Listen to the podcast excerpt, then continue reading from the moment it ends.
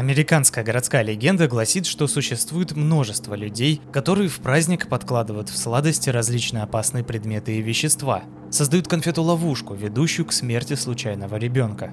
Страх настолько велик, что в праздничную ночь существуют специальные дежурные врачи и полицейские, которые при желании могут проверить добычу вашего ребенка. Эта паранойя получила собственный термин – садизм Хэллоуина. Здравствуйте! Вы слушаете специальный хэллоуинский выпуск подкаста «Золотой жук», а меня зовут Евгений. 31 октября 1974 года восьмилетний Тимоти О'Брайен в компании своей 11-летней сестры Элизабет и двух соседских детей отправились в город Пасадина, Техас, на традиционный сбор конфет. Их сопровождал отец мальчика, Рональд О'Брайен. Вечер прошел отлично. Дети повеселились и насобирали множество конфет. Все целыми и невредимыми вернулись домой в город Дир-парк. Перед сном Тимоти попросил разрешения съесть один из добытых им в этот вечер трофеев. Он выбрал Pixy Stix. Это кисло-сладкая порошковая конфета, обычно упакованная в обертку, напоминающую соломинку для питья. Конфеты обычно насыпают в рот из обертки, которая сделана из пластика или бумаги. У мальчика не сразу получилось открыть трубочку, но отец с радостью помог ему. Конфета не пришлась по вкусу Тимати. Он сразу пожаловался на отвратительный вкус угощения – чтобы перебить его, Рональд дал ему еще одну конфету – Cool Aid. Та ему понравилась, и мальчик успокоился. Однако спустя некоторое время он начал жаловаться на острую боль в животе. Он убежал в ванную, где у него началась сильная рвота, которая переросла в конвульсивный припадок. Отец прибежал в ванную, вызвал скорую и держал мальчика на руках до приезда медиков. Тимоти О'Брайен умер по пути в больницу от сильнейшего отравления – В Дерпарке, население которого всего чуть больше 30 тысяч человек, новости разлетаются молниеносно. Особенно такие трагичные, как смерть ребенка. Уже на следующее утро множество родителей в панике бросились отбирать у детей все собранные конфеты и нести их в полицию. Расследование начали с допроса семьи Тимати. Отец рассказал о том вечере, о конфетах, которые мальчик съел перед сном, но вспомнить точно, где они их взяли, он не смог. Однако он рассказал, что они прошли всего две улицы, потому что начался дождь. В одном из домов им никто не открыл. Позже отец вернулся к тому дому, и его хозяин повел себя довольно странно. Не включая свет, он приоткрыл дверь и высыпал горсть сладостей в руку Рональда. Больше мужчина ничего не разглядел. Полиция решила пройти по тому же маршруту вместе с Рональдом, и спустя три полных круга он привел их к тому самому дому. Его хозяином был некий Кортни Мелвин, Полиция предъявила ему обвинение, но оказалось, что его не было дома как минимум до 11 вечера, что могут подтвердить около 200 человек.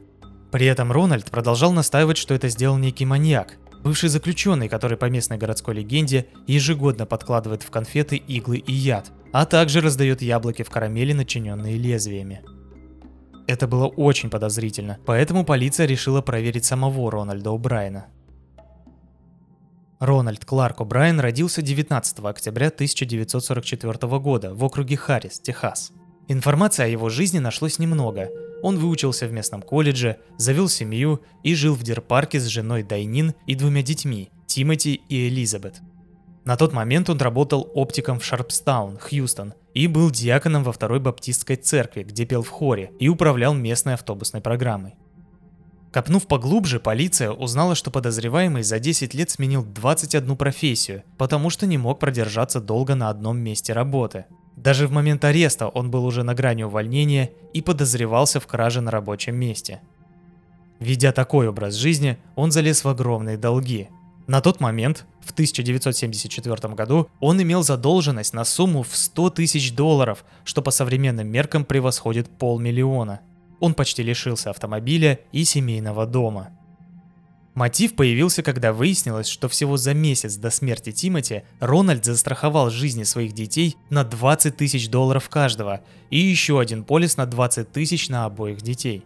Таким образом, в случае смерти обоих он мог получить 60 тысяч долларов – Пока полицейские выясняли информацию о фигурантах дела, выяснилось, что Рональд дал конфеты Пикси Стикс не только Тимати, а обоим своим детям, а также двоим соседским и еще одному знакомому ребенку, который часто приходил в церковь, где подрабатывал Рональд. Выяснилось, что кроме пяти детей, бывших в тот вечер с подозреваемым, никто не получал таких конфет.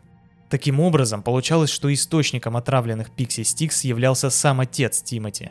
Все они были вскрыты в районе первых 5 сантиметров и затем закреплены скрепкой. К счастью, остальные дети не успели сесть угощение. Родители пятого мальчика, узнав о том, какая именно конфета привела к смерти Тимати, не нашли среди добычи сына Пикси Стикс и подумали, что он уже съел ее. Панике они помчались к нему в комнату, но тот был жив и спал, а рядом лежала невскрытая конфета. Оказалось, что он не справился со скрепкой и отложил сладость. Это и спасло ему жизнь. Экспертиза показала, что порошок в пакетиках был разбавлен огромной дозой цианида калия. Количество яда, которое употребил Тимати, могло убить двух взрослых людей. Допросив жену Брайана, следствие выяснило, что та была не в курсе о страховке – а обратившись в страховую компанию, полицейским стало известно, что на следующий день после смерти сына Рональд звонил туда и хотел забрать часть денег. Изучив последние несколько дней жизни подозреваемого, полиция узнала, что незадолго до Хэллоуина в Хьюстоне он пытался приобрести цианид. Но узнав, что минимальное количество покупки составляет 5 фунтов, отказался от заказа. 5 ноября 1974 года полиция арестовала Брайана и предъявила ему обвинения в одном умышленном убийстве и четырех покушениях. Считается, что остальных детей он решил отравить, чтобы отвести подозрения. Суд начался 5 мая 1975 года. В качестве свидетелей выступил знакомый химик Рональда. Он подтвердил, что некоторое время назад обвиняемый спрашивал у него, употребление какого количества цианида приводит к смерти – Затем пригласили аптекаря из Хьюстона, который также подтвердил намерение О'Брайена купить цианид. Друзья и знакомые обвиняемого утверждали, что за несколько месяцев до трагедии он обсуждал с ними цианид, и теперь, оглядываясь назад, они могли сказать, что это было подозрительно и похоже на то, что он хотел совершить убийство. Родственники жены сообщили суду, что в день похорон Тимати Рональд активно обсуждал, на что потратит полученные от страховой деньги, как он хочет поехать в путешествие и какие вещи хочет купить. Вина была очевидна, и суду понадобилось всего лишь 46 минут, чтобы признать Рональда О'Брайена виновным по всем статьям, и еще 25 минут, чтобы вынести смертный приговор.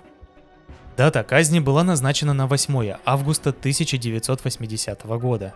Все это время он провел в тюрьме, будучи презираем своими сокамерниками и вообще всеми заключенными. Однако адвокат добился отсрочки приговора до 25 мая 1982 года – но и в этот день казнь не состоялась.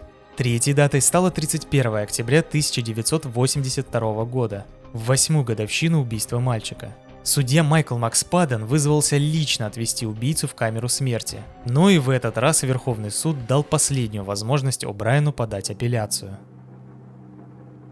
Окончательной датой казни стала 31 марта 1984 года. Впервые в штате Техас проводилась казнь через смертельную инъекцию – Адвокат настаивал на отмене этого наказания, утверждая, что оно слишком жестокое. Последние слова Рональда О'Брайена звучали так. То, что должно произойти через несколько мгновений, неправильно. Однако мы, люди, делаем ошибки и заблуждаемся. Эта казнь – одна из таких ошибок. Но это не означает, что вся наша система правосудия ошибочна. Поэтому я прощаю всех, кто хоть как-то участвовал в моей смерти – Кроме того, у всех, кого каким-либо образом обидел в течение моих 39 лет, я молюсь и прошу вашего прощения. Также я прощаю любого, кто как-то обидел меня. И я молюсь и прошу прощения у Бога за всех нас, как человечество. Моим близким я выражаю свою бессмертную любовь. Все те, кто мне близок, знайте в своем сердце, я люблю вас всех и каждого.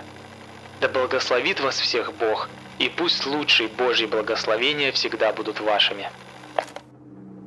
Во время приведения приговора в действие в Хансвиллском отделении тюрьмы толпа людей на улице аплодировала, а некоторые выкрикивали кошелек или жизнь.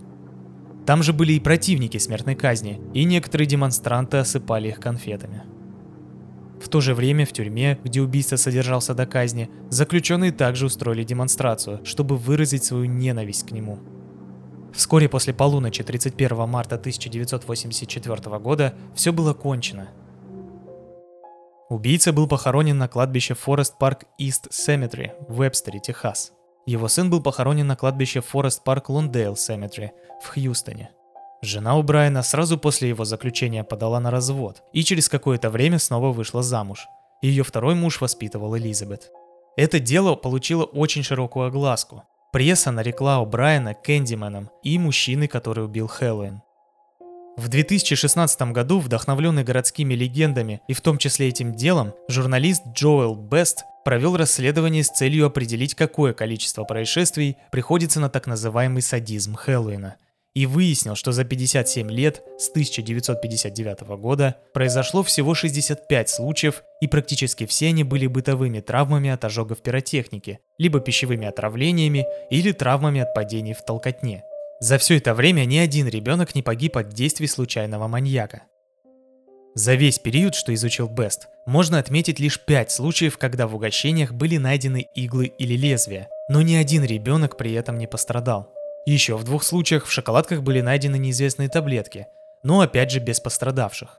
Таким образом, можно с уверенностью сказать, что вероятность пострадать в Хэллоуин от случайного маньяка крайне мала. Почти всегда отравление или ранение в праздник – это результат целенаправленного злого умысла против конкретного человека. Однако это не повод терять бдительность. Будьте осторожны, принимая подарки от незнакомых людей и берегите себя и своих родных. Текстовая версия подкаста с фотографиями и изображениями, как всегда, доступна в группе ВК. Чтобы поддержать проект, расскажите о нем тем, кому он тоже может быть интересен. Спасибо за внимание и до встречи в следующих выпусках.